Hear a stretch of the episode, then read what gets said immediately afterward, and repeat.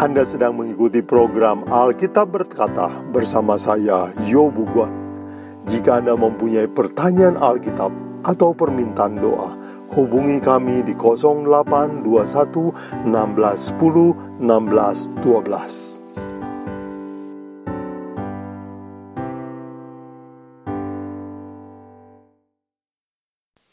Bapak, Ibu, Saudara sekalian, selamat bergabung kembali dalam pelajaran Alkitab berkata. Hari ini kita akan belajar berharap modern nomor satu, yaitu ego. Baik saudara sekalian, sebelum kita belajar, mari kita tunduk kepala untuk berdoa. Bapa kami dalam surga, kami hidup dalam manusia daging yang lemah, dikuasai oleh keinginan daging, mementingkan diri sendiri. Sekarang kami ingin mengenal kuasa yang lebih tinggi, yaitu kuasa dalam Yesus Kristus, bagaimana mengalahkan diri sendiri, dan kami boleh makin menjadi serupa dengan Yesus Kristus. Bantu kami, supaya selama kami belajar, kami dituntun oleh Roh Tuhan. Dalam nama Yesus, kami berdoa. Amin. Bapak, ibu, saudara sekalian, topik kita hari ini adalah berhala modern.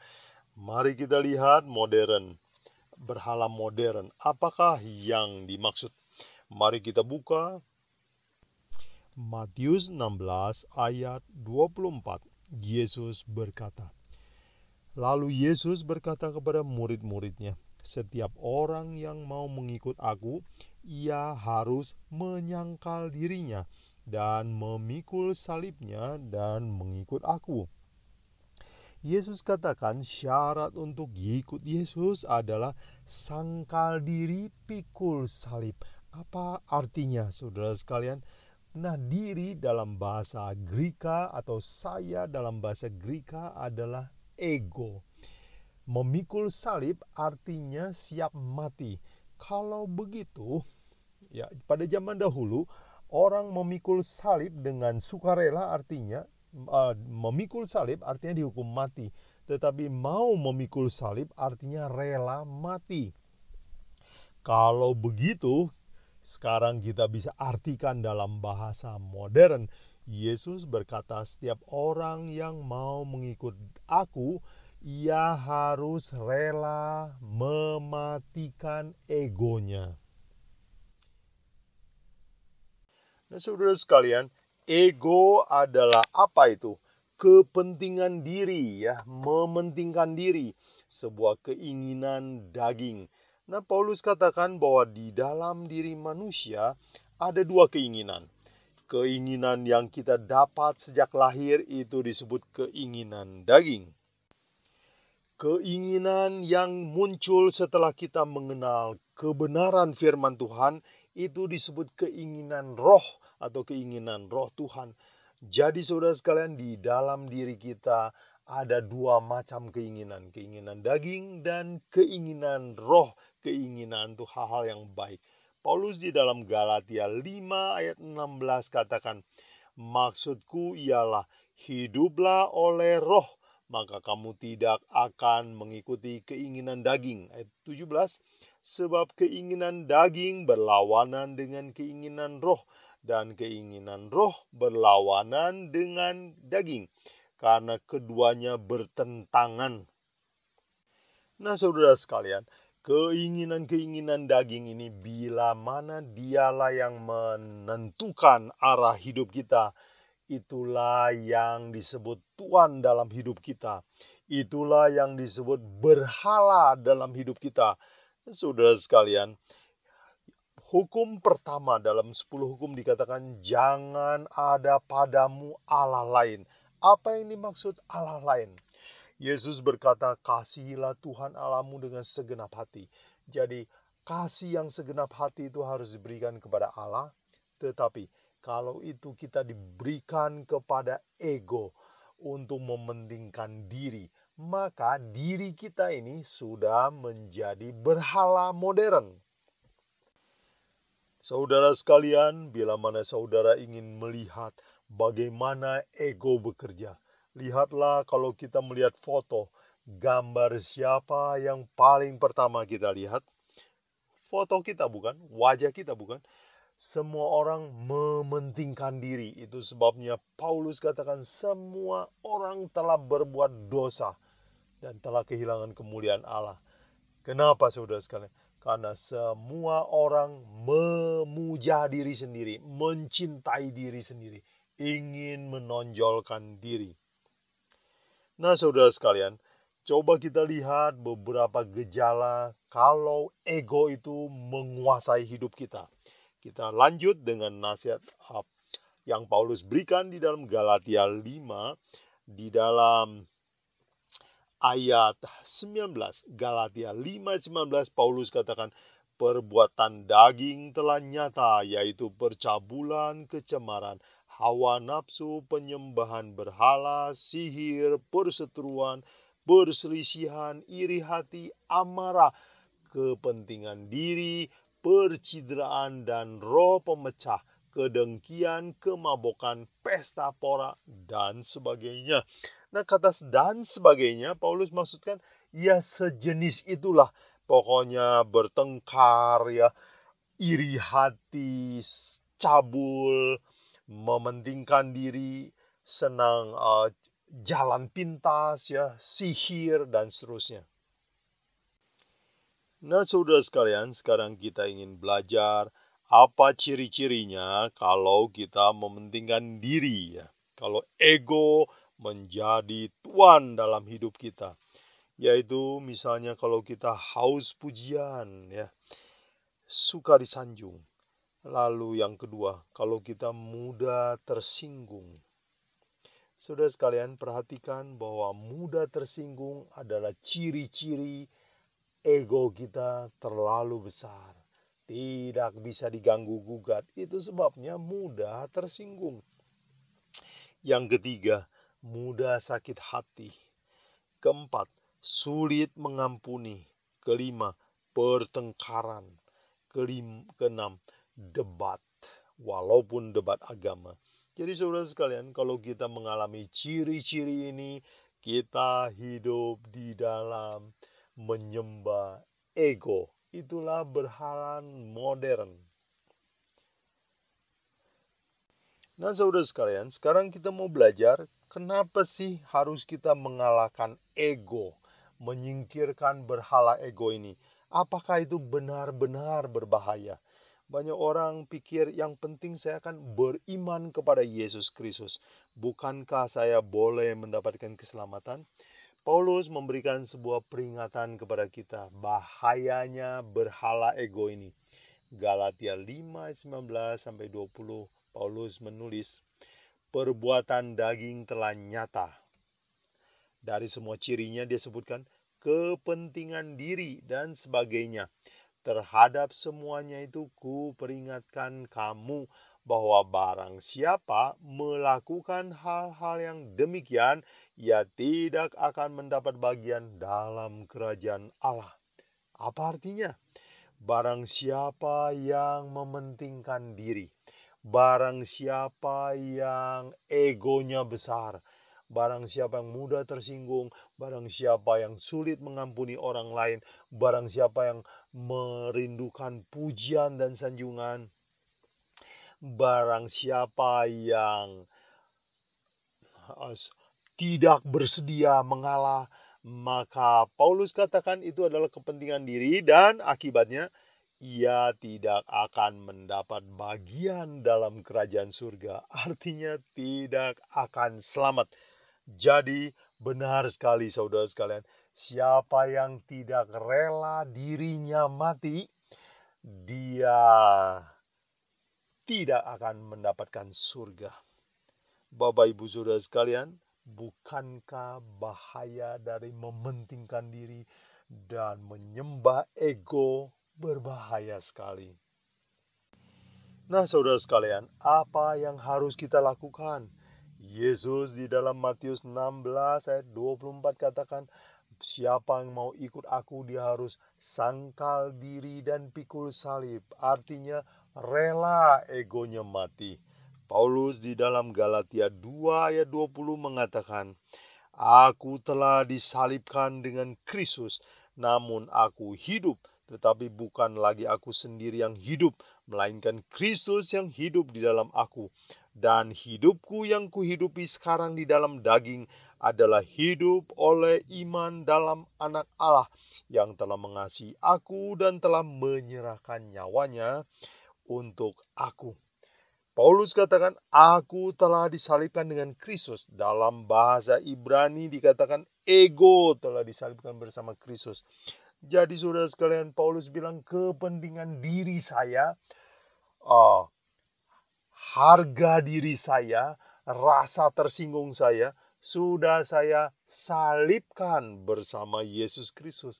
Jadi waktu dia percaya kepada Yesus, dia mengabaikan perasaannya sendiri dan dia katakan ego saya telah disalibkan bersama Kristus.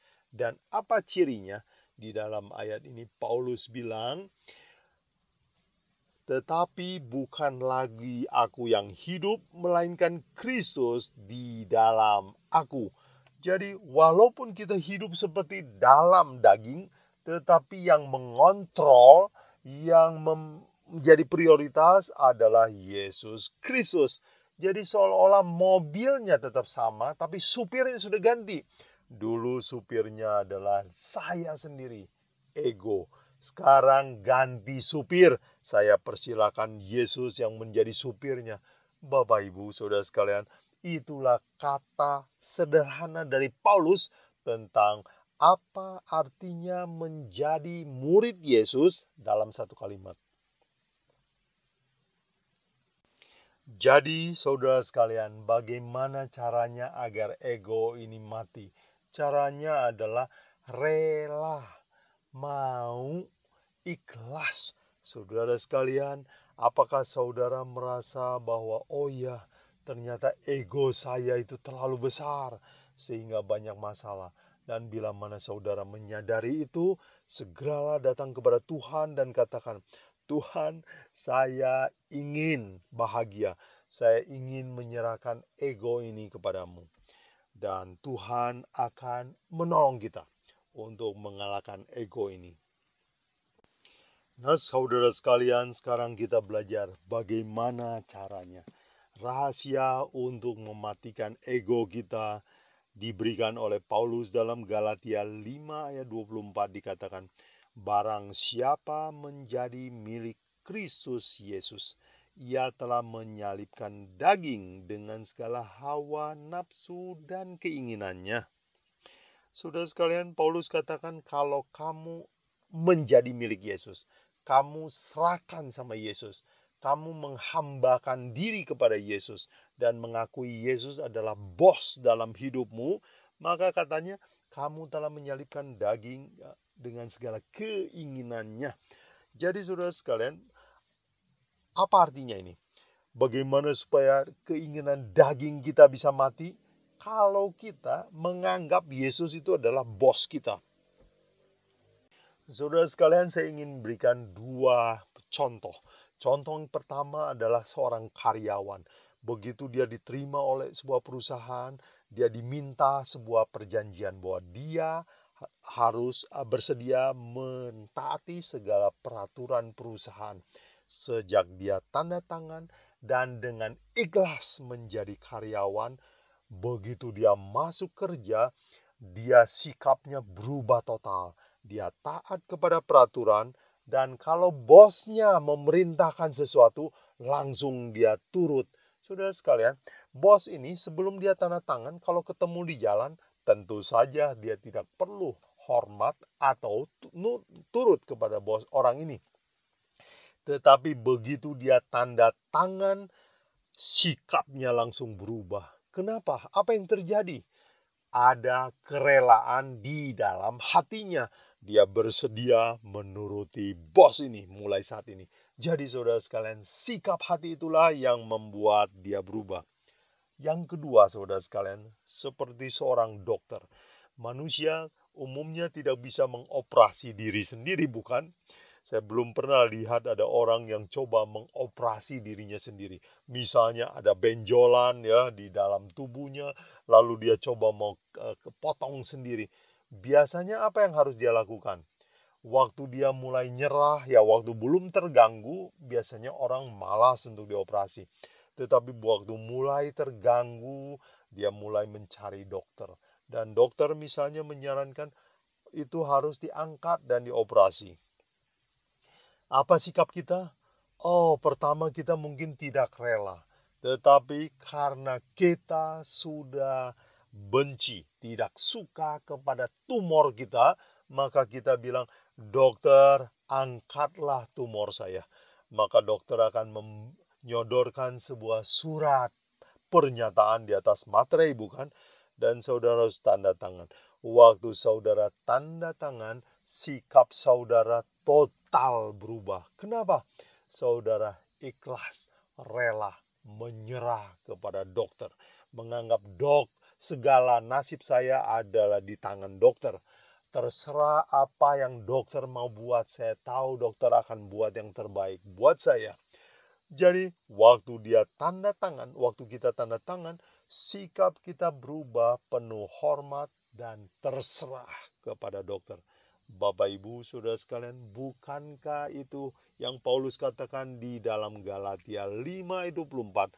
Barang siapa menjadi milik Yesus, barang siapa mengakui bahwa hidupnya adalah milik Yesus, barang siapa yang mengakui bahwa oh saya tidak suka, saya benci kepada ego yang menguasai hidup saya, maka kita mulai rela dan ikhlas menyerahkan ego kita dan Tuhan yang memberikan janji ini akan menolong kita. Saudara sekalian, jikalau kita berhasil mengalahkan ego, kita akan lebih berbahagia. Amsal 16 katakan, siap apa Siapakah yang bisa mengalahkan diri sendiri? Dia melebihi pahlawan yang mengalahkan kota. Sudah sekalian, Yesus di dalam Matius 5 ayat 11 dan 12. Di dalam ayat 10 dan 11 dikatakan berbahagialah orang yang dianiaya sebab kebenaran karena mereka lah yang ampunya kerajaan surga. Berbahagialah kamu jika karena aku kamu dicela dan dianiaya dan kepadamu difitnahkan segala yang jahat. Jadi saudara sekalian, inilah hasilnya. Kalau kita mematikan ego kita, kita tidak mudah, tersinggung dan walaupun kita difitnah, walaupun kita dianiaya, walaupun kita diejek, kita dikatakan oleh Yesus berbahagialah. Kita ikhlas kita tidak membenci orang yang memfitnah kita. Saudara sekalian, puncak kekristenan adalah matinya ego dalam hidup kita. Dan saudara sekalian, Yakobus 3 ayat 16 katakan, Sebab di mana ada iri hati dan mementingkan diri sendiri, di situ ada kekacauan dan segala macam perbuatan jahat. Jadi kalau ego hidup, saudara sekalian, banyak kekacauan, banyak keributan, banyak perdebatan, banyak pertengkaran. Jadi kalau begitu apa hasilnya kalau ego mati saudara sekalian dan hidup Yesus Kristus yang menguasai hidup kita, pertengkaran akan berkurang. Saudara sekalian, jikalau di dalam rumah tangga saudara ingin merasakan damai sejahtera, inilah kuncinya serahkanlah egomu kepada Tuhan. Relakan. Maka dia akan seperti dokter yang akan operasi kita punya ego. Dan saudara harus ikhlas. Dan setelah itu, saudara akan mengalami sebuah hidup yang baru, yaitu manusia yang dikendalikan oleh roh Yesus Kristus, bukan ego yang hidup di dalam kita. Dengan demikian, setelah kita mengalami pengalaman itu, kita akan sama, bisa berkata sama seperti Paulus dalam Galatia 2:20. Aku telah disalibkan dengan Yesus Kristus. Tetapi hidupku yang kuhidupi sekarang ini adalah hidup karena anak Allah yang hidup di dalam aku. Saudara sekalian, mengakhiri pembicaraan saya, izinkan saya menceritakan sebuah pengalaman dari kakek Yankel. Kakek Yankel adalah seorang kakek Yahudi yang bertahan hidup lolos dari pembunuhan oleh Nazi Hitler. Gimana, bagaimana kisahnya? Di, dia hidup di Jerman dan mempunyai sebuah toko roti dan toko roti ini menarik. Di depan kacanya dituliskan I have secret of happiness come inside. Jadi orang-orang suka penasaran kalau lewat toko rotinya kakek Yankel ini dan mereka sambil beli roti selalu bertanya, "Kakek, rahasia kebahagiaannya apa sih?" Dan kakek Yankel ini akan senang selalu bercerita. Dia bilang, "Tahu nggak kenapa saya masih hidup sampai hari ini? Waktu saya muda, saya ditangkap oleh Nazi Hitler untuk dimasukkan dalam kamar gas di Polandia." Dan kami ditangkap orang-orang Yahudi pada musim dingin. Dengan baju yang seadanya kami dimasukkan dalam gerbong. Semua orang kedinginan dan berusaha menghangatkan diri sendiri, menggosok tubuhnya, merangkul uh, dadanya untuk menghangatkan diri. Dan saya juga melakukan hal yang sama. Tetapi tiba-tiba saya lihat di sebelah saya ada seorang yang lebih tua, rentah sekali, lebih tua dari saya dan dia kedinginan. Itu sebabnya muncul belas kasihan dan saya mulai coba memeluk kakek ini untuk menghangatkan dia. Dan kami berpelukan akhirnya karena kecapean, karena kelaparan, dan karena kedinginan kami semua tertidur. Waktu saya membuka mata, waktu pagi, saya melihat semua orang di dalam gerbong kereta itu, api itu sudah mati kedinginan. Hanya dua orang yang hidup. Siapakah dua orang itu? Yang satu adalah kakek sebelah saya dan satu orang lagi adalah saya. Dan kakek Jangkel ini selalu berpesan kepada orang-orang mementingkan diri hasilnya mati, melupakan diri hasilnya hidup. Saudara sekalian, itulah yang Yesus katakan di dalam Yohanes 12 ayat 25. Barang siapa mencintai nyawanya, ia akan kehilangan nyawanya. Tetapi barang siapa tidak mencintai nyawanya di dunia ini, ia akan memeliharanya untuk hidup yang kekal. Bapak, Ibu, saudara sekalian, yang Yesus maksudkan nyawa adalah ego. Siapa yang tidak mementingkan nyawanya, egonya, dia akan memperoleh hidup yang kekal. Siapa yang mencintai egonya, mementingkan perasaannya, harga dirinya, mementingkan kepentingan dirinya, maka hasilnya adalah kematian. Dalam bahasa Inggris statement ini bisa dibuat pendek yaitu selfishness selfishness is death. Semoga pengalaman kakek Yankel menjadi sebuah pencerahan untuk kita mudah mengerti bahwa berhala ego ini harus mati supaya kita bisa memperoleh kebahagiaan dan memperoleh hidup yang kekal. Semoga pelajaran hari ini menjadi inspirasi bagi saudara dan kekuatan untuk merindukan perubahan tabiat, yaitu matinya berhala modern, yaitu ego. Ego mati, Yesus Kristus yang menjadi Tuhan dalam hidup kita semua. Semoga firman hari ini mengubah hidup saudara selama-lamanya. Tuhan memberkati saudara sekalian.